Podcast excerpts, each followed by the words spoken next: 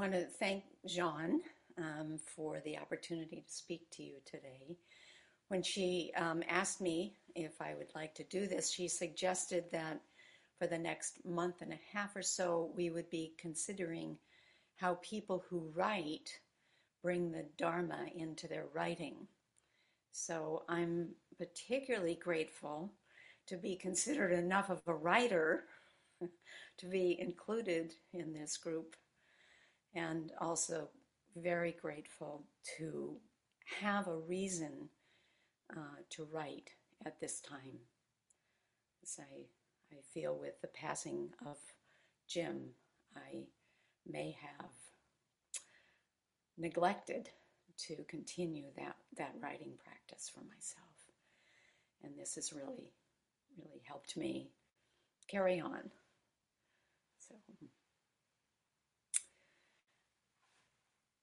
an unsurpassed, penetrating, and perfect Dharma is rarely met with, even in a hundred thousand million kalpas.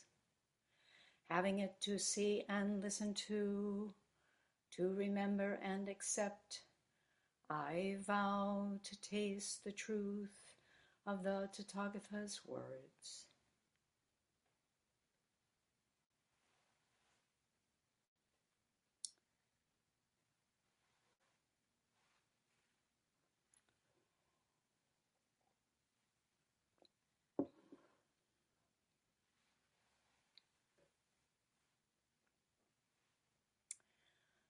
Such a profound practice, death.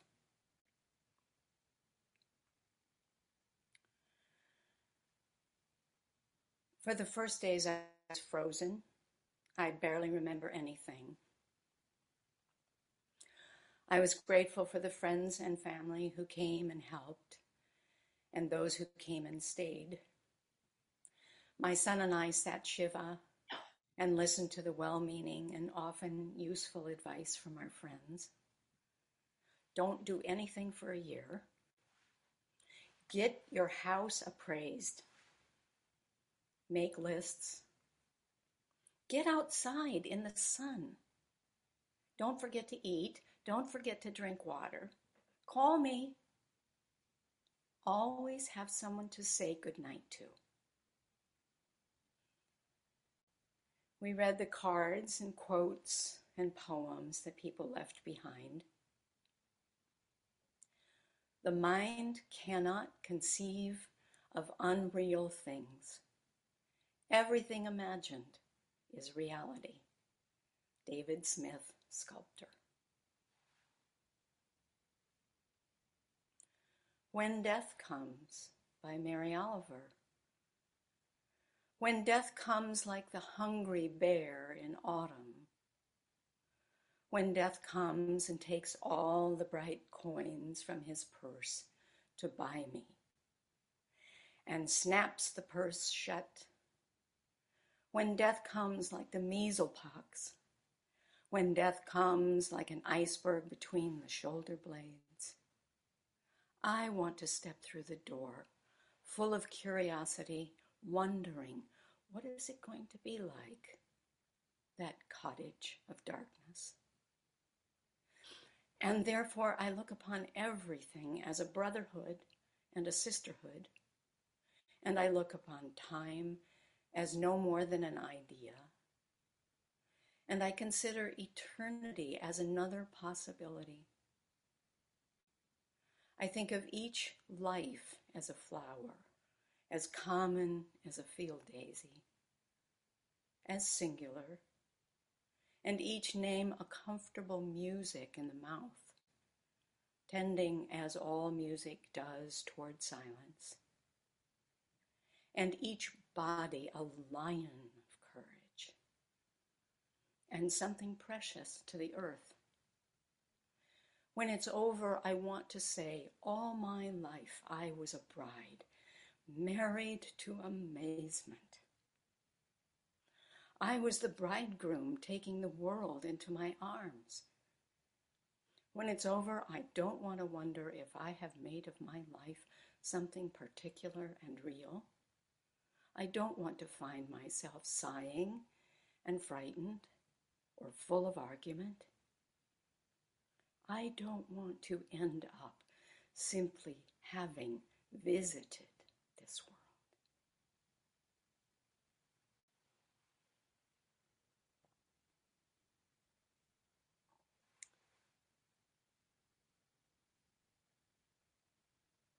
And What the Living Do by Marie Howe. Johnny, the kitchen sink has been clogged for days. Some utensil probably fell down there and the Drano won't work, but smells dangerous and the crusty dishes have piled up waiting for the plumber I still haven't called. This is the everyday we spoke of. It's winter again. The sky's a deep, headstrong blue and the sunlight pours through the open living room windows because the heat's on too high in here and I can't turn it off. For weeks now, driving or dropping a bag of groceries in the street and the bag breaking, I've been thinking, this is what the living do. And yesterday, hurrying along those wobbly bricks in the Cambridge sidewalk, spilling my coffee down my wrist and my sleeve, I thought it again and again later when buying a hairbrush. This is it. Parking, slamming the car door shut in the cold. What you called that yearning. What you finally gave up. We want the spring to come and we want the winter to pass and we want whoever to call or not call, a letter, a kiss. We want more and more and then more of it. But there are moments walking when I catch a glimpse of myself in the window glass, say the window of the corner video store, and I'm gripped by a cherishing so deep for my own blowing hair, chapped face, and unbuttoned coat that I'm speechless. I am living. I remember you.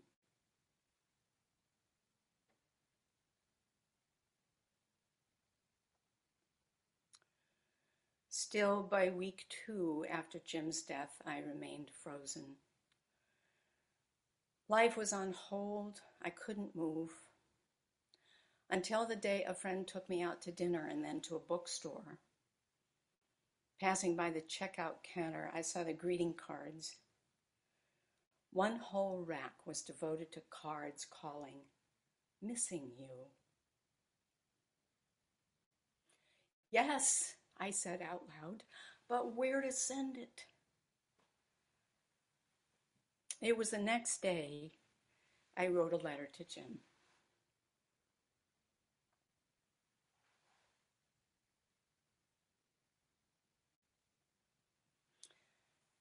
Dear Jim,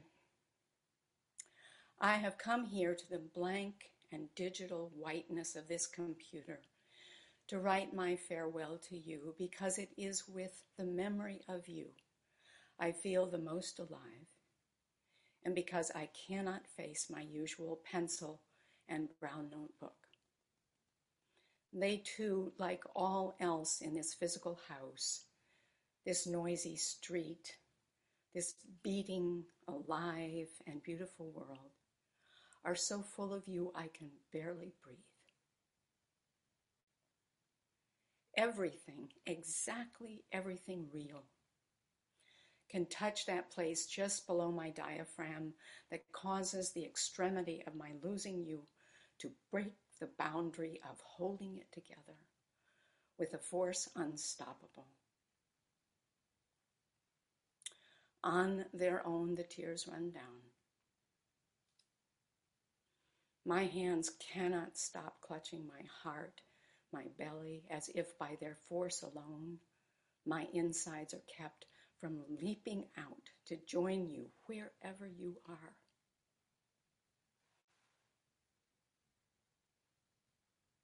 I've looked for escape, a walk, a call, a poem, but nothing works. There's no one who can comfort me, not even myself. Now, every moment that we hoped for the best, every time I kept myself from crying when I saw you, pensive, alone, holding your hands that had betrayed you with their neuropathy, head bowed, blue eyes downcast.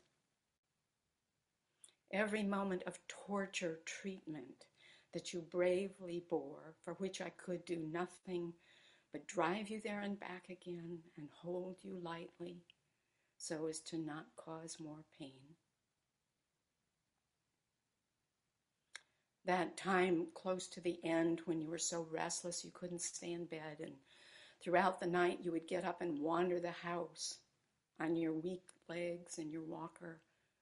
How I woke one night to find you crumpled on the floor and sleep deprived and in fear that hospice would take you away if they found out.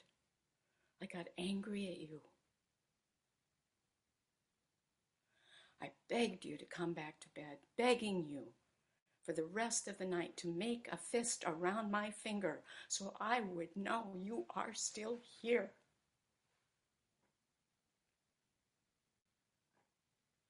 Every moment I did not save you is now showing up to greet me no matter where I turn. Guilt, Bruce gently reminded me recently, is easier than helplessness for us as humans to hold.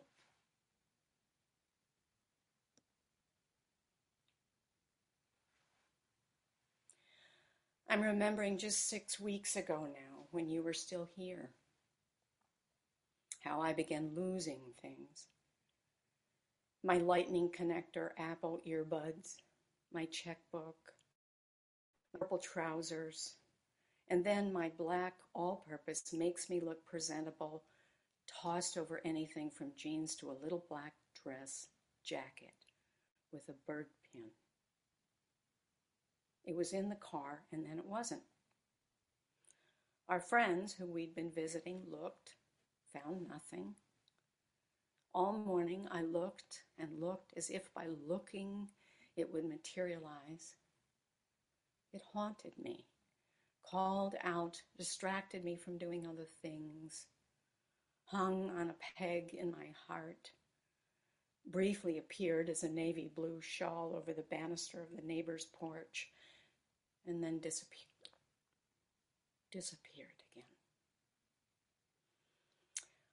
By evening, it had melted into the big loss, not a thing separate from your imminent goneness, but you no longer beside me, no longer waking in the night to track the moon, no longer coming back to bed with cool hands from your having washed them and placing them on my warm legs to warm you up. While I searched for my jacket that day, you called friends as they came to your mind. With each one, you told a story of how you had gotten to this here and now, verifying the reality of your newly discovered, dramatically shortened lifespan like paving the path ahead of yourself so you would find the way. Making your death a fact.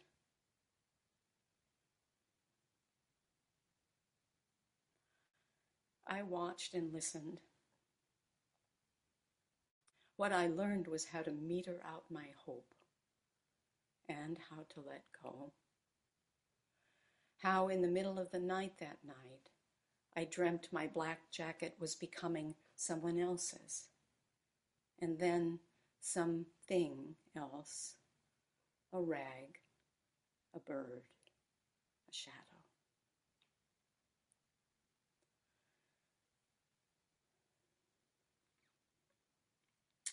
Someone said to me recently, I heard you lost your husband. But now that you are gone, I know I did not lose you. That is delusion, as I know exactly where I left you. I was holding your hand for hours when your rattling breath, like a train about to jump the tracks, slowed, then stopped. And then your hand loosened just a bit. Everyone but me had left the house, and then the clock struck ten. And I smiled. How like you to arrive wherever you are going just on time. But no, you are not lost. As Norman reminded me when I called him just past 10, you are changed. Gate, gate, paragate, parasamgate, bodhi, svaha.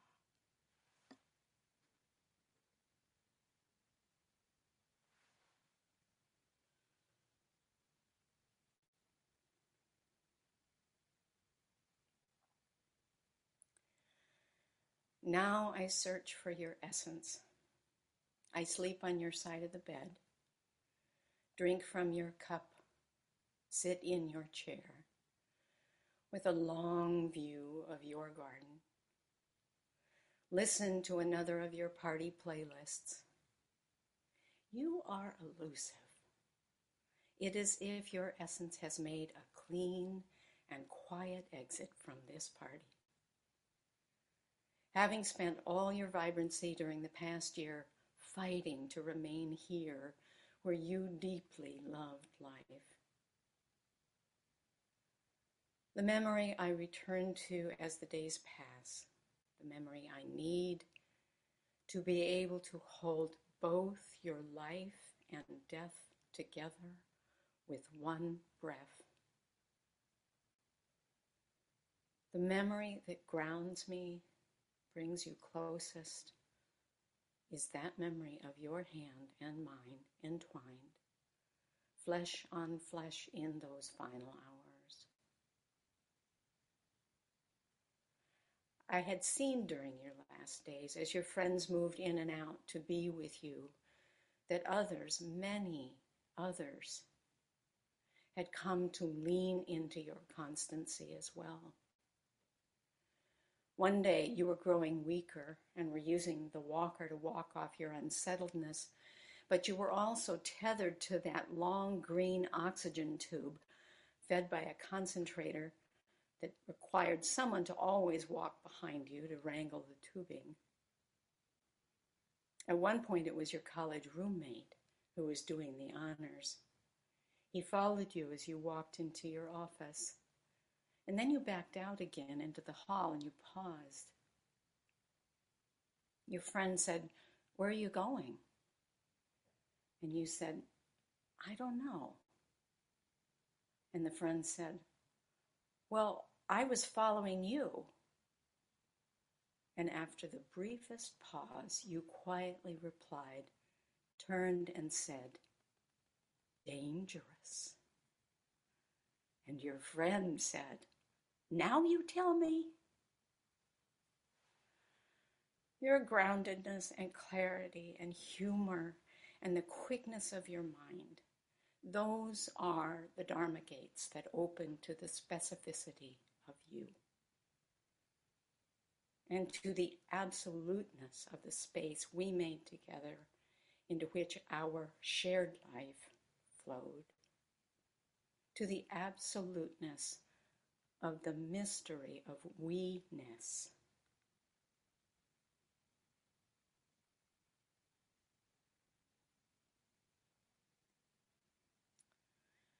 As normalcy returns and I spend time in our house alone, without friends and family, The energy moves in spurts and juts as evening falls. Grief becomes a watchful animal. I watch it back. Alive, afraid, not sure of its moves, whether it will retreat or jump towards me, the balance ever shifting. Dinner, dishes, shower, can hold the normalcy for a bit, but the juddering and scampering re enters when I forget for a moment too long that your love is exploding out and out and out into the universe now. Have you gotten as far as the moon? Outside the solar system? Can I open my heart to this big now? Everything imagined is reality, I remind myself.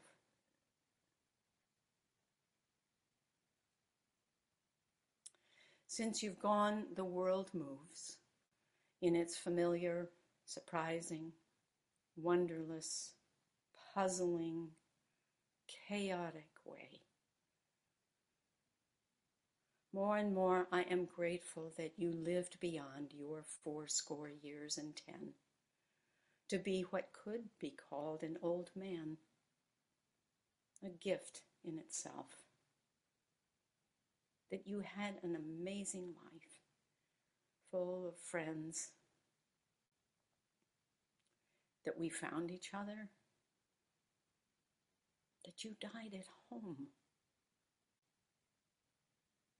I see that all my life I was a bride, married to amazement, and you were my bridegroom. Taking the world into your arms and sharing it with me. You, my dear one, did not simply visit this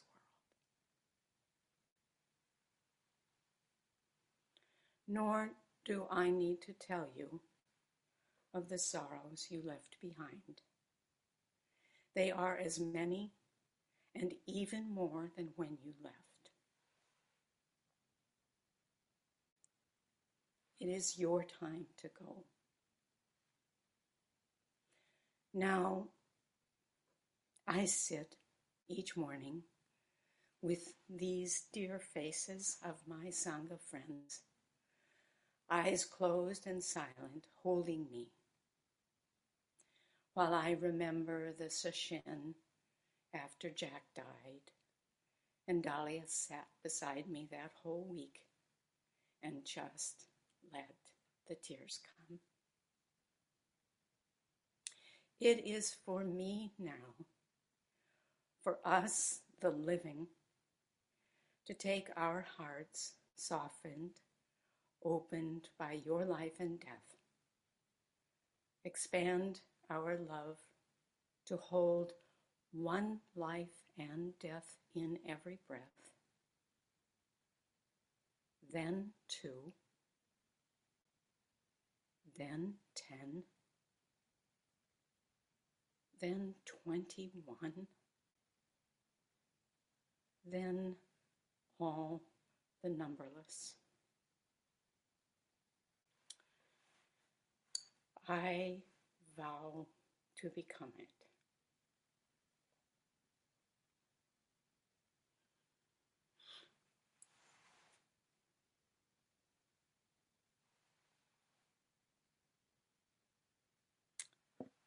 Thank you all for being here.